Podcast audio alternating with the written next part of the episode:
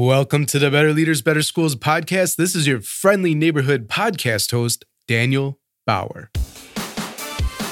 Better Leaders, Better Schools is a weekly show for ruckus makers.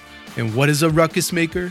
A leader who has found freedom from the status quo, a leader who makes change happen, a leader who never, ever gives up.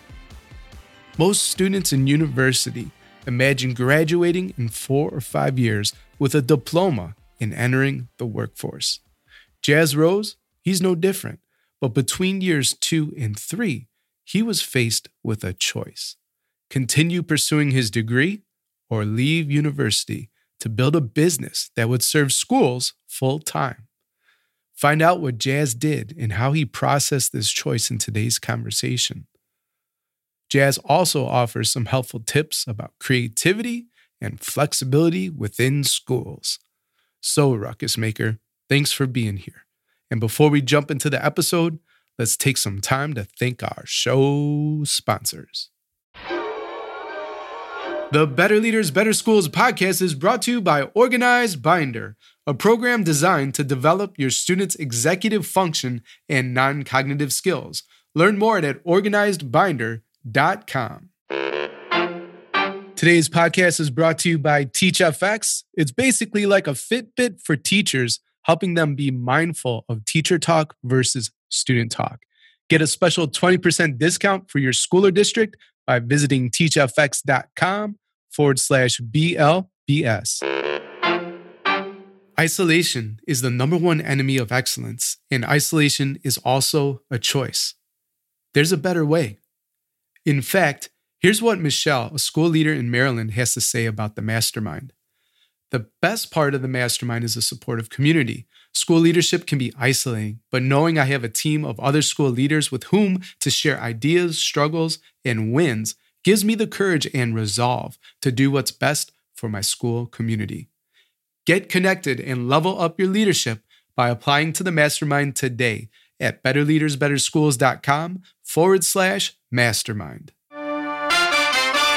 Jazz Rose is the founder of JNC Education and Academy.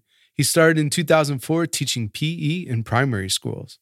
Following demand, Jazz has grown a team of specialist PE, music, French, Spanish, art, and drama teachers committed to embedding a passion for learning, empowering learners to develop confidence, creativity, and critical thinking, developing the whole child, and improving schools while enriching communities. Well, Jazz, tell us the story of you being a second year in uni, working with a number of schools, and how that impacted your third year. well, the interesting thing was that there was no third year of uni. Um, so um, I was like 19, 20 years old at the time. And we were working with about 11 schools. So my routine was that I would go to, I would go to university till about two o'clock and then I would run to an after school club somewhere and deliver that and really engage the kids. And it got to a time, I think I saw something on the news and they were talking a lot about the importance of physical education in schools. And I knew in my heart of hearts that, look, I can do this. So I decided to write to 11 of the schools that we were working with and essentially said, Hey, would love to work with you full time delivering your PE curriculum. And lo and behold, three of them said yes. So I quickly um, wrote up the contracts for some of the teachers that we were, some of the best teachers that we were working with, and they were delighted to go full time. I was delighted to go full time, but I had one hindrance, right, which was that I couldn't go full time and obviously complete my law degree. So I, I went around told my mum, and my mum was like, "What's going on? How are you going to do this? This is crazy," sort of thing. Right. And um, she then she then passed the buck on to my grandma. She's probably like, "I can't deal with this boy. This is a crazy decision." My grandma rings me up. She gives me the long speech, and um, I ended up speaking to my grandma for about thirty minutes on the phone, which was very unusual. And I explained it to her, and she was like, "Look, you know, if you think this is something that you're really passionate about and something that you really believe in, then go for it, and I've got your back." And um, that was the transition and the turning point to really starting to, to scale up and to employ teachers and to really take learning to the next level for primary schools across the country. Amazing. And uh, the fact, too, that you can weather the storm, you know, that mom and grandma brought to try to convince you to go back.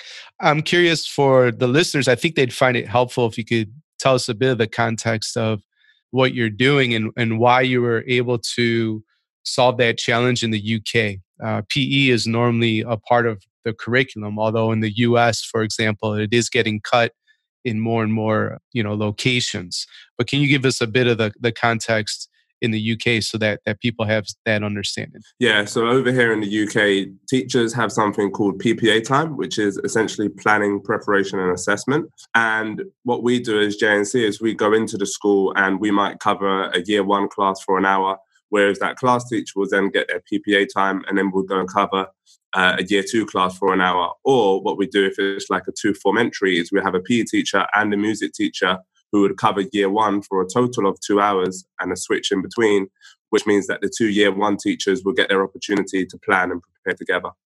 Gotcha. So uh, your your team enables teachers to have that prep period uh, at their local school, if I'm hearing you correctly. Mm-hmm. Yeah. So the teachers will, will plan their lessons in, during that time or do what they need to do outside the class, and we have fun really engaging the, the children in the specialist subjects that we teach. Okay, and, and just a last follow up question here, and I want to get back to you. But what do schools do if they don't hire your organization? How do they provide that PPA time? Yeah, it's a variety of different ways. Some schools use teaching assistants to cover the classes and deliver sort of the paperwork that the teachers left behind. Some schools use agencies where they have like short term agreements for teachers to come in and cover a variety of different subjects again possibly whatever the teacher has left behind. And some some schools have their own internal specialists who they employ directly in the school. Gotcha. Well jazz you're a ruckus maker just like the leader that's listening and you break free from the status quo you make change happen what you did in uni isn't you know representative of that and that also illustrates what leaders have to do which is take risks. But you have an interesting way of thinking about risk and, use a term uh, since you know we've chatted a number of times. You talked to me about justified risk. So can you share with our listener how you look at risk and how you identify what you consider justified risk? Yeah, I always look at the best case and worst case scenario. And usually, like when I write those out, it comes very clear to me what the most effective decision is going to be. So, like the best case scenario in terms of me leaving university was that I was going to develop and grow a thriving business that employed lots of people and really supported schools and enriched communities. And the worst case scenario was that the idea was going to fail and I'd have to go back to university. Either way, I still could have went back to university and did my third year, which is the kind of conversation that I had with my grandma. So it's really about looking at what's the best case scenario here what's the worst case scenario and what's the what's the likelihood? What's the likely scenario? What's the likely outcome if you give your all? Right so i'm i'm hearing you say like uh and i just want to know like your process. So do you literally script out two columns like the pros and cons and then you talked about likelihood too. So are you thinking and considering about uh probability as well yeah, so I literally put three columns on the page worst case scenario, likely scenario, and best case scenario. And I start with the left column, which is worst case, then go on to the best case, and then formulate okay, so what's the likely scenario, which is usually somewhere in between. And then in terms of like justified risk, it's whether the best case scenario far outweighs the worst case scenario. And is the worst case scenario so bad that you can't recover effectively from it? And again, like in the union situation, I could always recover from it no matter what happened. I could always go back and do the third year at any time. So it's about really thinking about okay, so is there a justified risk in this? Is the reward much more profitable and much more sustainable and much more effective than the worst case scenario? I really like that because uh, what I'm hearing that's that's new to me and and how I think about probabilities is just does that the does the best case scenario outweigh the the worst case one? Can you recover from it? I think that was the key and uh, ruckus maker i hope you're taking notes uh, because that that part right there was a gem. So thank you jazz. Thank you. Absolutely. So being a risk taker is one thing. I think that requires uh, you know a level head uh, being able to thoroughly think through the situation identify and assign probabilities to those scenarios I think it also requires flexibility. And that's something you also enjoy providing uh, the kids that you serve.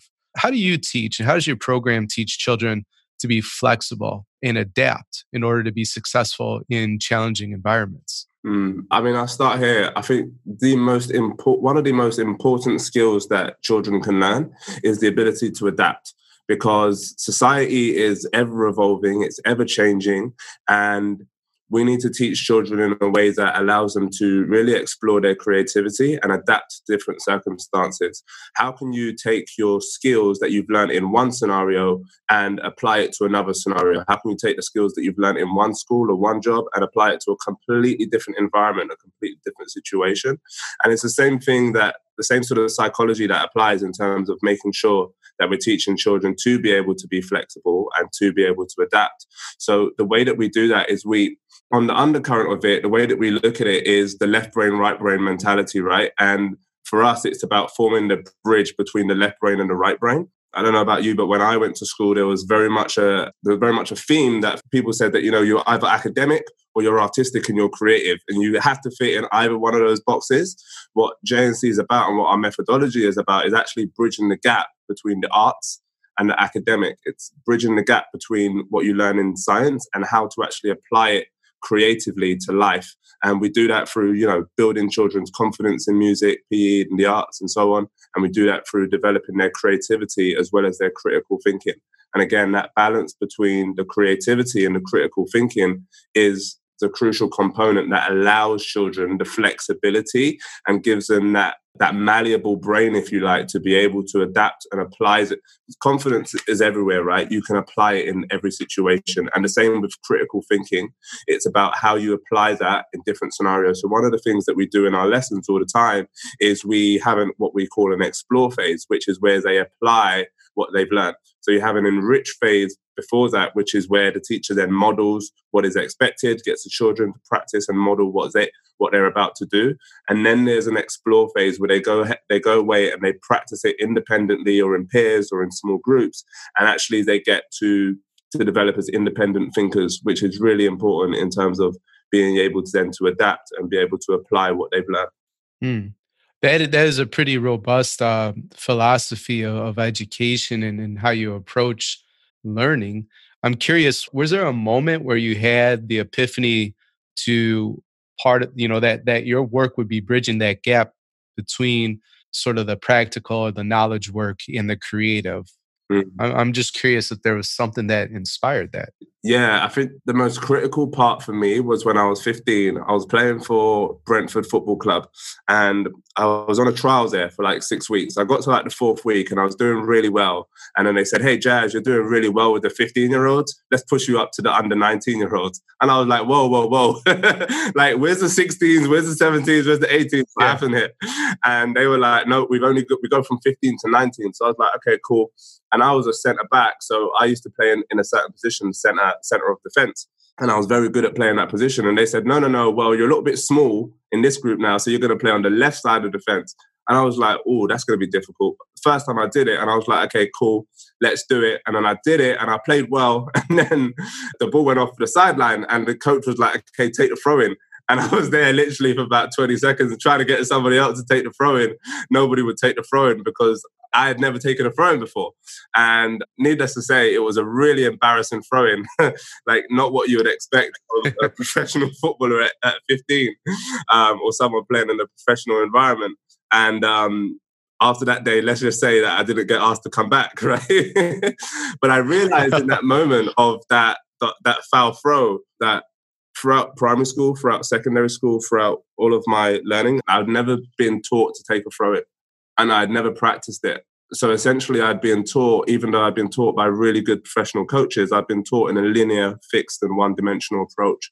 And I thought at that moment, you know, what if we brought a much more flexible approach to learning in, in schools? And what if we taught children not only just like one simple thing or how to play in one position, but how to use their skills and apply different skills to different environments, different scenarios to produce effective outcomes. And what about if we applied that in schools? And that was the moment where I thought about okay, PE is really important in schools, and it is really important to teach children the basics of throwing, catching, movement, all of that sort of stuff. And then thinking about how those simple skills link through to our daily lives. But that's something that we miss quite a lot is sometimes we see PE as just like kicking a ball about or moving about, but actually it's the tactical skills that you're using every day to apply to life. My cousin and I, um, who also used to play with professional football clubs, every single like conversation that we have, we always link it back to football. and my cousin's always like, you know, and my cousin, he runs a business now, actually, he does coaches for transport for schools.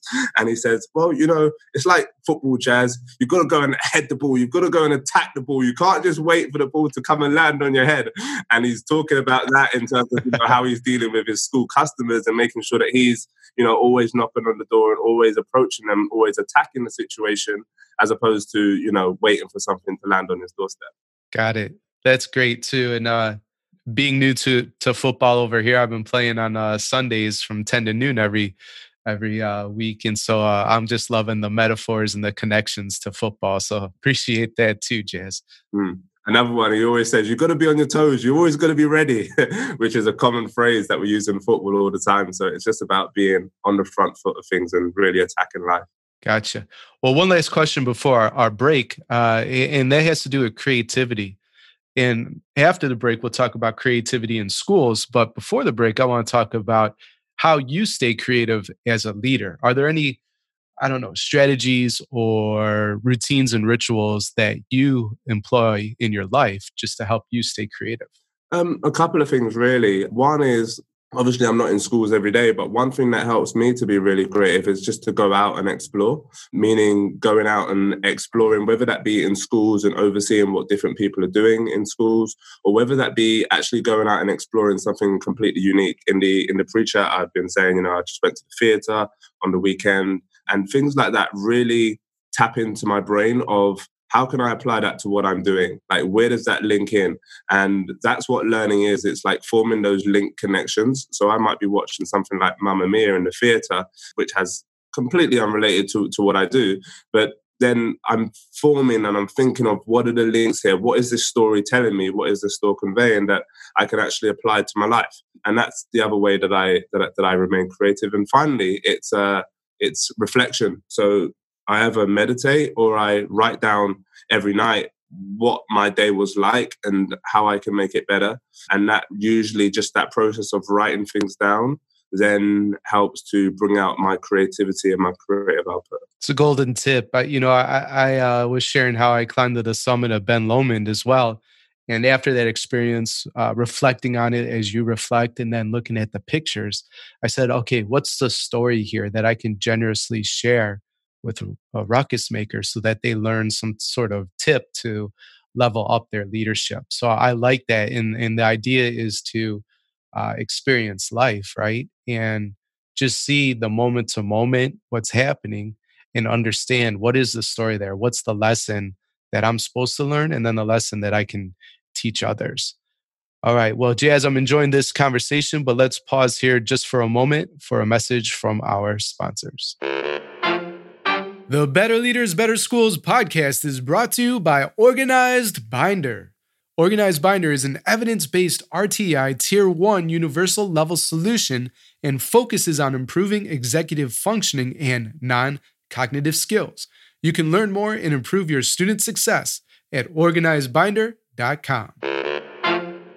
The Better Leaders, Better Schools podcast is brought to you by TeachFX. School leaders know that productive student talk drives student learning, but the average teacher talks 75% of class time. TeachFX is changing that with a Fitbit for teachers that automatically measures student engagement and gives teachers feedback about what they could do differently. Learn more about the TeachFX app and get a special 20% discount for your school or district by visiting teachfx.com forward slash BLBS. That's teachfx.com forward slash BLBS. All right, and we're back with Jazz Rose, the founder of J&C Education and Academy. We were talking about creativity and the strategies he uses to stay creative as a leader. Now I'm curious, Jazz, how do you create experiences that expose students to creative outcomes in education? Yeah, sure. I mean, I mean, the first thing that we do when we go into any classroom is to really engage the children, which is to immerse them in a learning activity that's linked to what they're going to be learning throughout that lesson. So it's got to be really, really dynamic. It's really got to be inclusive, something that gets the children not only thinking, but also physically moving. We find that when children are physically moving and doing things, then they get to explore that creativity in much more productive and effective ways. And also they get to enjoy it more. And when you enjoy things more, you, you learn more and you're you're more open to learning and taking on new information and being able to apply it effectively throughout that throughout that period of time. So in terms of just engaging the children and then enriching their experience, getting them to explore what they've learned um, and evaluating that process throughout so that children make continuous improvement. That's how we bring that, that, element of creativity. And the subjects that we teach are all creative in nature as well. So it's really about bringing that to the fore. Now, you have a great show that I was lucky enough to be on, um, Passion in Learning. And, and tell us about why you started the show and where people can enjoy it? Well, I started the show um, partly through listening to your podcast, Daniel. You know, I was really enjoying listening to the Better Leaders, Better Schools podcast. And I was thinking, okay, so they've got these great things in America. And one thing that not so that wasn't so present to me over here was the connection of different schools and bringing schools together and forming those those connections because you know your network is so powerful and school leaders can definitely benefit from you know working and being more collaborative with with other school leaders because that's how that's how we grow. And really the passion for learning show is about finding inspiring leaders who are committed to making a remarkable difference and having open conversations with them about how they're doing that yeah and where can people enjoy it where can they get it yeah, so if you just Google JNC Education, Passion for Learning, put it on YouTube, then there's lots of really inspiring and remarkable conversations on there with with, with remarkable school leaders. Absolutely. And we will definitely link up Jazz's show in the show notes for this uh, specific episode. Thinking back now, uh, you've done tons of conversations and interviews for uh, your show. Is there a theme or a thread that you can see that some of these dynamic educators seem to all possess? One of the things that stood out and still stands out to me is that the school leaders that really stand out are the ones that challenge the status quo and the ones that go against the grain and really stand out above the crowd from doing things remarkably differently. And that's one thing that is consistent with remarkable school leaders is that they do things different from how you would normally expect them to be and how they behave differently from how you would normally expect school leaders to behave. I didn't know you were going to say that. And that makes me so happy because that is one aspect of what defines the ruckus maker who listens to this podcast. All right. Before we get to the last two questions, we uh, ask every one of our wonderful guests, you're working on a book. So, can you tell us about the book that will be released, uh, maybe at the time of this podcast or somewhere in a similar vicinity? Yeah, so Passion for Learning is really a book about how to engage learners and unlock their potential. Children have so much potential, and it's about exploring and navigating ways and effective techniques that teachers can use to really engage their children and unlock that hidden potential that's there. One of the things that that I find is that often the children who are quoted or labeled as having negative behavior are the ones that thrive the most in the creative subjects. And the reason for that is we've got to really channel their energy in the most creative and effective ways that work for them. And the book explores a lot of themes and a lot of stories around how we can channel behavior and how we can channel children's creativity so that they really get to expand their thinking, not just for a purpose of passing exams, whilst that's important, but also taking it beyond that. How do they apply those skills and what they've learned to the wider concept of the world and to, to being with their families, to being with their friends, to building relationships, to, to risk taking, to, to leadership, to communication, all of that sort of stuff. Because that, that's where life really at. It's it's through communication and really expanding what children are capable of. I was lucky enough to see an advance copy and uh, can't wait uh, till it releases and definitely recommend to the ruckus maker listening to pick up your book. Jazz, if you could put a message on all school marquees across the world for just a day, what would it say? Get children passionate about learning. Yeah, so really just about getting children passionate about learning. when children develop a passion for learning, they can learn anything. And when they can learn anything, they can perform better at anything. And that is the theme of continuous improvement. It's about always getting better, no matter where you're at. And you know, if children are constantly getting better, if people as adults and leaders we're always getting better, then society is only going to get better for us, and we're going to continue to grow and expand upon what we're, where we're currently at and and go beyond. You're building a school from the ground up. You're not limited by any resources. Your only limitations your imagination. How would you build your dream school, Jazz? And what would be your top three priorities? my dream school would really be an artistic masterpiece.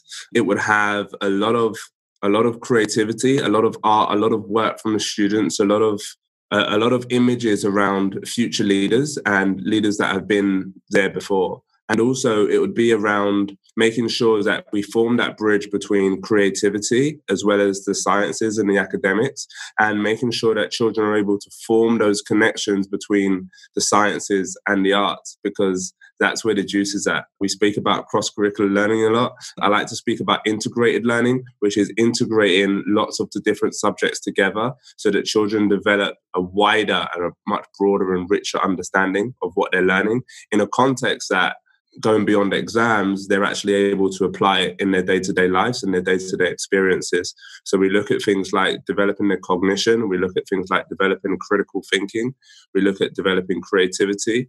And one of the important ones is we look at developing confidence because children and people can be as they can be as really rigorous academically as they like but if we lack confidence then that doesn't get shown. We don't bring our best self to that situation.